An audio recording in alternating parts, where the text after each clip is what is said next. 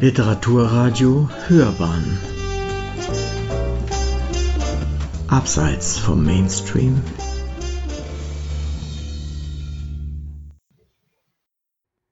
Ich lese aus meinen letzten beiden Büchern, dem Band Mitbringsel, in dem Gedichte versammelt sind, und aus dem Prosa-Band, was in die Streichholzschachtel passte.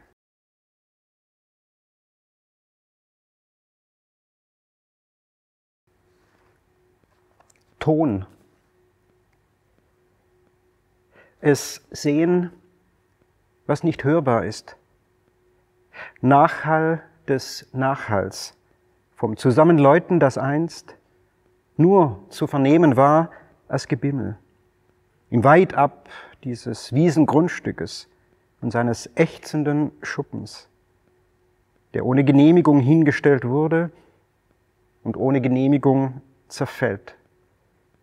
Grundakkord einer Abendstimmung, die sich da verkünstelt mit der Bachstelze auf dem Rücken eines Schafs. Und ein Dinggedicht, ein einfaches Sandschäufelchen. Schäufelchen. Als warte unter solch verhangenem Himmel der leere Strand auf eine Art Sinngebung, auf einen Familienvater vielleicht, der die Zeit vergisst, die er sonst nicht hat, wenn er an etwas wie dem Prognostikum einer Sandburg baut, sich filigran verausgabt an den Türmen, den Zinnen, um dann zurückzutreten, hinzuschauen, zusammen mit den Kindern, bis das Wasser steigt. In seiner Darbietung ein Wellenausläufer alles mitnimmt den vertanen Nachmittag, die gewonnenen Stunden. So einfach, einfach so.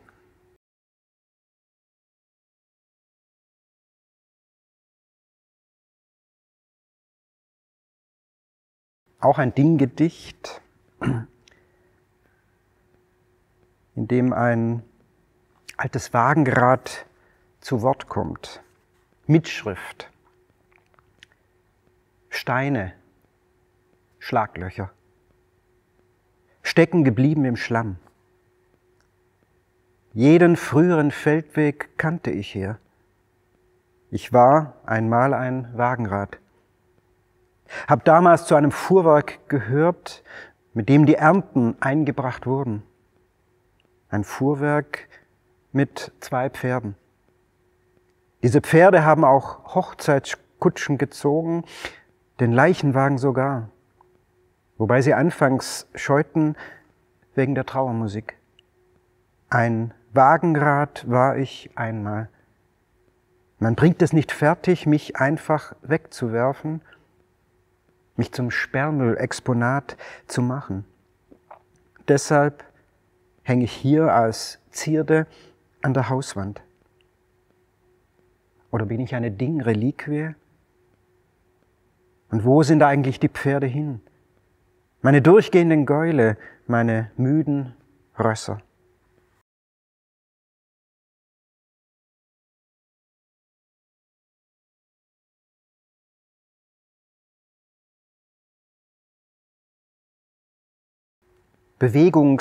Bewegungsprofil.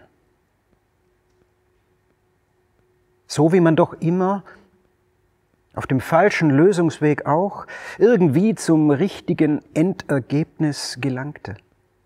Latsche, Stiefle, schreite, stapfe ich nun, quergemächlich über eine Rennstrecke, allem Diametralen entgegengesetzt, im Richtungswechsel der Erinnerungen, wie als Fährtenleser meiner selbst, der stur seinen Radius erwandert, sich um einen Rückschritt voraus, dem eigenen Sohlenabdruck folgt, der Blindenschrift seines Gehens, dieser Spur, die im Sand verläuft, der durchs Stundenglas rieselt.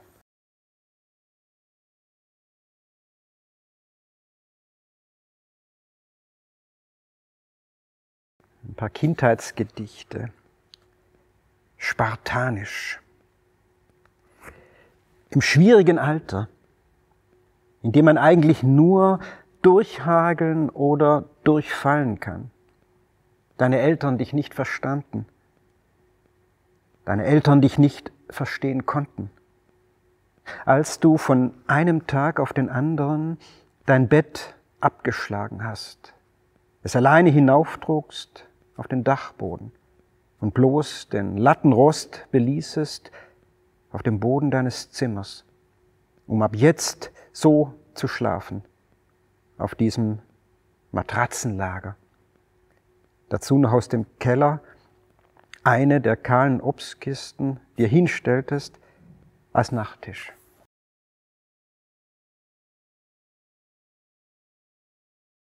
Zwei Sommergedichte. Ehrenlicht.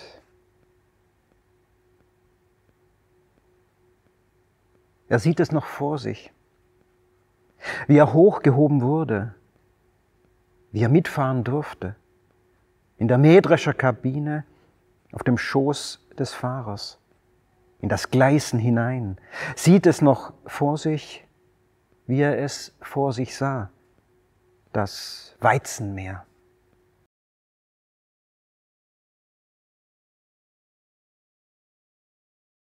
Im Freibadgekreisch untergehen.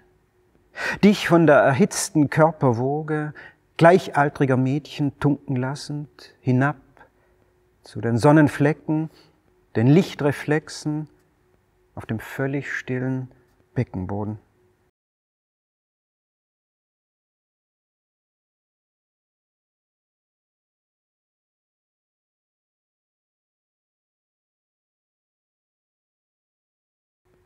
Das Geheimnis des Kartoffelsalates. Es gibt keines. Beteuern die gebückten Frauen, denen langsam wieder Kindergrößen passen. Den Käfer mühsam abgelesen, kommt es nur auf die richtige Sorte an, am besten jene, damals mitunter in Lustgärten noch angebaut. Durch Hornhaut und hautrissigem, handwarm beim Schneiden. In einer Schüssel angemacht, die man nie wegwarf, obwohl sie einen Sprung hatte. Vorm Abschmecken das Abwischen der Finger an jener blauen Kittelschürze, dieser matt gewordenen. Eigener Schnittlauch, und den Zwiebeln mit Augenwasser die Schärfe nehmen. Ihn so lange durchziehen lassen, bis vom Küchenfenster der Streuner miaut.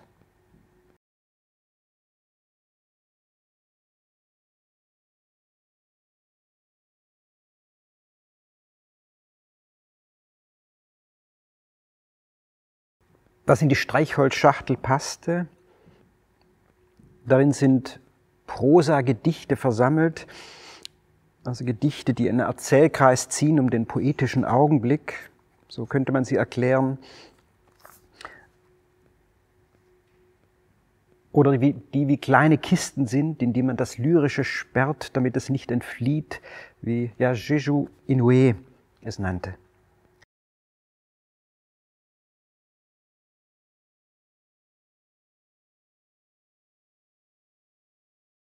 Fotografisch. Was wir sehen, ist nicht, was wir sehen, sondern das, was wir sind. Fernando Pessoa. Die Luftlinie, mit der ein Kran auf eine Baumschiffre verweist. Das Muster der Wendespuren im Acker. Der Winkel, den zwei rote Bänke aneinander ausmessen. Ein strikter Grünstreifen, die Stromleitungen, als Horizontparallelen. Eine Geometrie also von dem ausgehend, was da ist. Aber was ist das, was da ist, was du siehst, was sich zeigt, wenn eine müde Straßenlampe auftaucht, die darauf zu achten hat, dass zwei Wohnblöcke ihren Abstand einhalten, Neun Zwerge in einem Vorgarten, die keinerlei Putschplan haben. Die erblindeten Fenster einer Gastwirtschaft. Eine Legion verblühter Sonnenblumen. Die Fellfarbe der Scheunenwand. Eine geltungsbedürftige Bauruine. Das schläfrige Feuerwehrhaus. Mittagsstunden, die eine Balkoneinsamkeit belagern. Die Himmelsbühne mit ihrem Wolkentheater.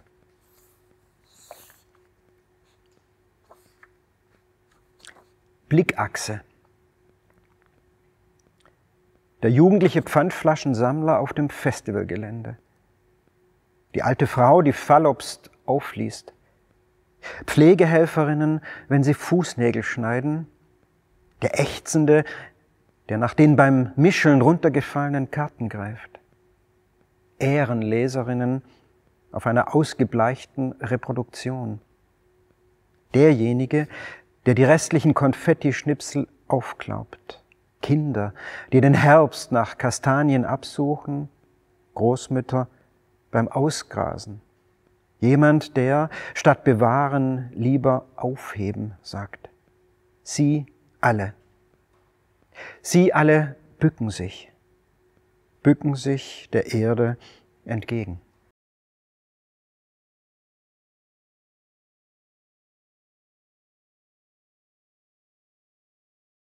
Seiltänzer.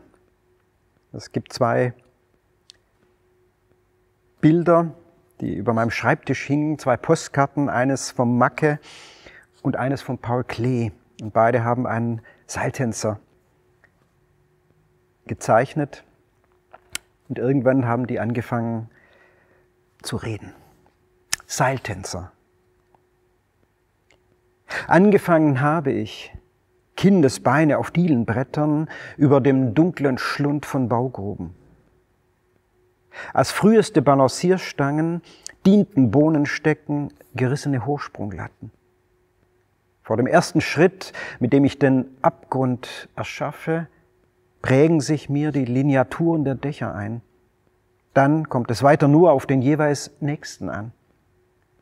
Über diesem Höhenstrich, dieser unterstrichenen Höhe, verwischt sich die Klangfarbe des Windes, der Ton der Luft.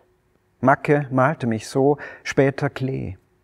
Klee, der nachfragte, ob mir vor etwas Himmelsangst sei, hat mir das feine Geflecht konstruiert, aus dem das Gleichgewicht besteht. Macke fand durch mich die Mitte des Lichts, das von der Zugewandtheit der herausschauenden Gesichter widerscheint. Bei Föhn spüre ich manchmal die Flügelstümpfe meiner Schulterblätter. Mein, wie ein jedes Seiltänzers Traum ist es, irgendwann auf der Horizontlinie entlang fortzugehen.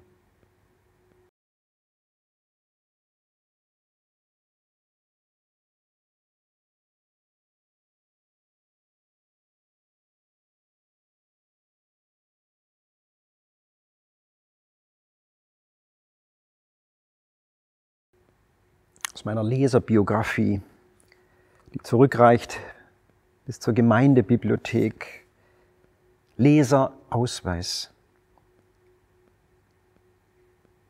Zwischen Buchdeckeln, die Wüsten durchqueren, in denen Sanduhren abgefüllt wurden.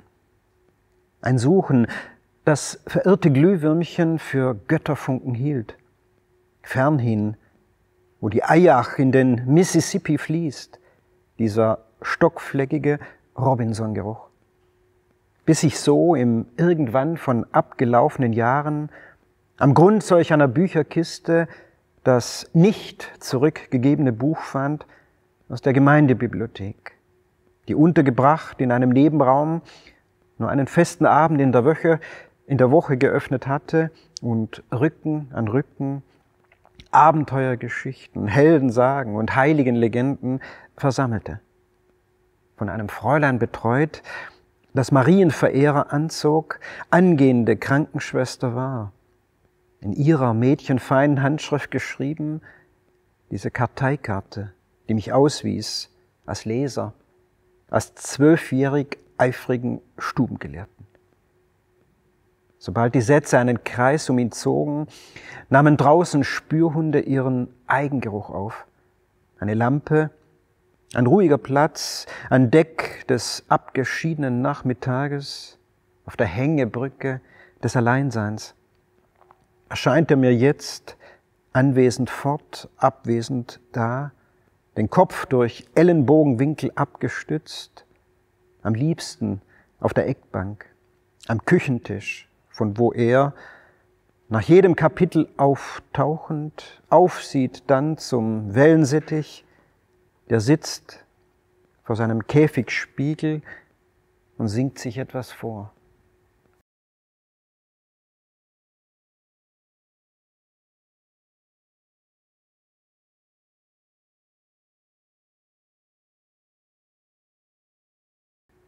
Eine Art Collage. Schwarzbase, Heulsuse, Schnapsdrossel, so drei Charaktere, die sich irgendwann einmal im Notizbuch versammelt haben und dann auch angefangen haben, sich zu unterhalten. Was Schwarzbase, Heulsuse und Schnapsdrossel einander erzählen. Dass es Bodennebel gab im ehelichen Schlafzimmer. Dass die Sprühsahne nach Rasierschaum schmeckte dass eine Schutzbehauptung eine Notlüge aufwiegt. Dass sich hochdeutsche Brocken durch die Spätzlespresse drücken lassen. Dass er jetzt das Gesprang damit habe und sie danach gucken könne. Dass manchmal auch die Null eine Glückszahl sei. Dass es eben solche gibt und sottige. Die einen es sich zu schwer machen, die anderen es nicht gerade leicht haben. Dass man ums tägliche Brot bitte und nicht um das von morgen. Dass am Vorabend seines Todes einer die Lumpensäcke im Keller durchwühlte. Dass die Guggenmusik jedwedes Streichorchester vertreibt. Dass Bischofsgehalt und Mesner Verdienst eigentlich gleich zu sein hätten. Dass Boden schlecht wenigstens besser wäre als Erdenmind dass im Nachhinein gesehen alles schon von vornherein klar war. Dass auch ungewollte Wunschkinder geboren werden. Dass selbst die Schwermut ihre Südseite hat.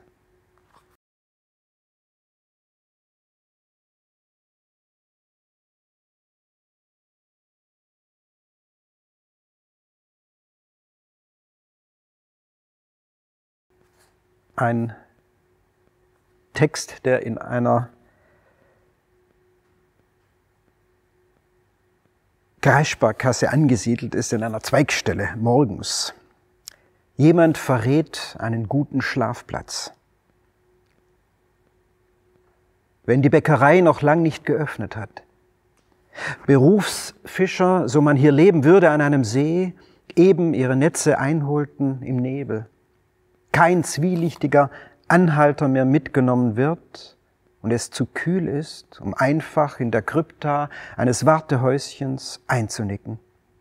Tut sich zwischen Tänzeln und Taumeln der die ganze Nacht über erleuchtete Vorraum einer Dorfzweigstelle dir auf, wo du dich in der warmen Nische zwischen Bankomat und Auszugsdrucker niederlegst, wegdämmernd, ausnüchterst, die zusammengelegte Jacke als Kopfkissen auf dem Teppichboden, bis dann, bevor die erste, die allererste Geldabheberin des Tages vor dir erschrickt, der frühe Ast, der frühe Vogel auf dem Ast des Stundenzeigers singt.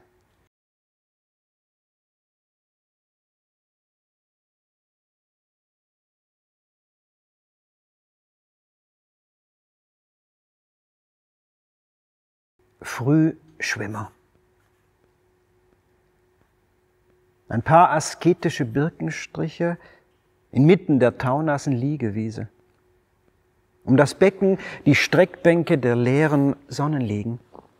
Stunde, in der man anderswo zu Bergtouren aufbricht, in der Marktstände aufgebaut werden und Schüler, die ihre Monatskarte verloren haben, gleich lärmend hinten einsteigen. Die ruhige Fläche aber glitzert vor dem Eintauchen. Das Wasser hat noch seine durchsichtige Haut. Die Armbanduhr auf dem Handtuchfleck abgelegt, krault er stromaufwärts. Eine morgendliche Ärmelkanaletappe schraffiert eine Längsrichtung ins Licht, zieht seine einsamen Bahn, schwimmt sich einen Vorsprung heraus, der halten wird über den Tag.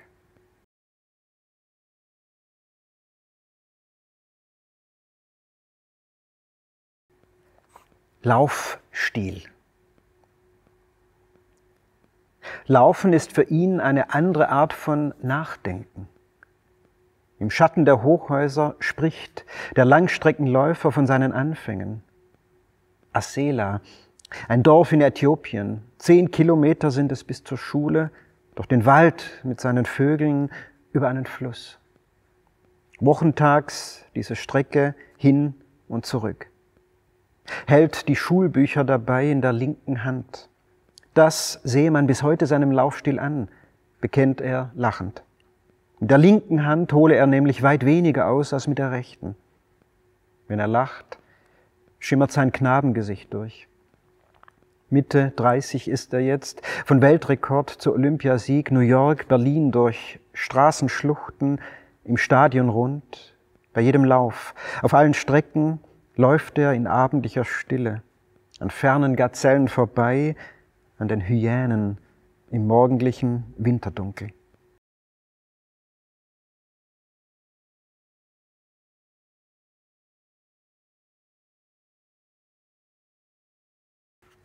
Und zum Abschluss vielleicht noch zwei, die im, aus einem Zyklus stammen, der im Altersheim angesiedelt ist. Heimkater. Seine Tagesrunde absolviert er, hat ein Amt inne, findet auf jeder Ebene ein Lieblingsplätzchen für seinen eingerollten Schlaf, erhält Streicheleinheiten von knorrigen Händen, gehört allen und niemandem und hört auf unzählige Namen. Ein Schlawiner, der kommt und geht, wie es ihm gerade einfällt, beliebt. Bringt er von draußen nassen Fels, die Vorstellung von Regentagen herein. Sein Schnurren setzt einen inneren Motor in Gang. Sie, die zwei Männer überlebt hat, ihre Kinder nicht mehr erkennt, eine Sturzhose trägt, wird ruhig, wird still, sobald er ihr um die Füße streicht.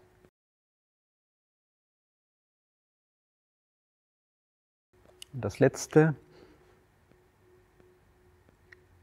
Degustation, bei dem die Sommeliers ratlos bleiben.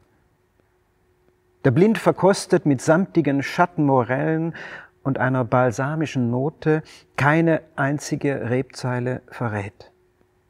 Aus einem Anbaugebiet stammen muss, wo da unter einem Silberstreif die Feldlerche sang während des Flugs und den man noch lang hin lagern könnte, lang hin, bis eine Weinkönigin, unglücklich in einen Biertrinker verliebt, mit zerlaufener Wimperntusche abdanken wird.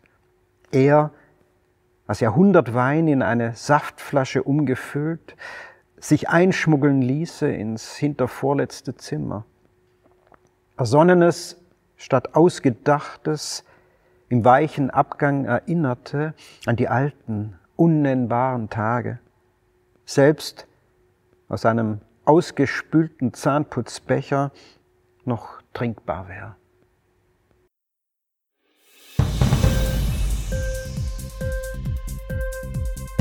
Hat dir die Sendung gefallen? Literatur pur, ja, das sind wir. Natürlich auch als Podcast. Hier kannst du unsere Podcasts hören. Anchor, Spotify, Apple Podcast, iTunes, Google Podcasts, radio.de und viele andere mehr.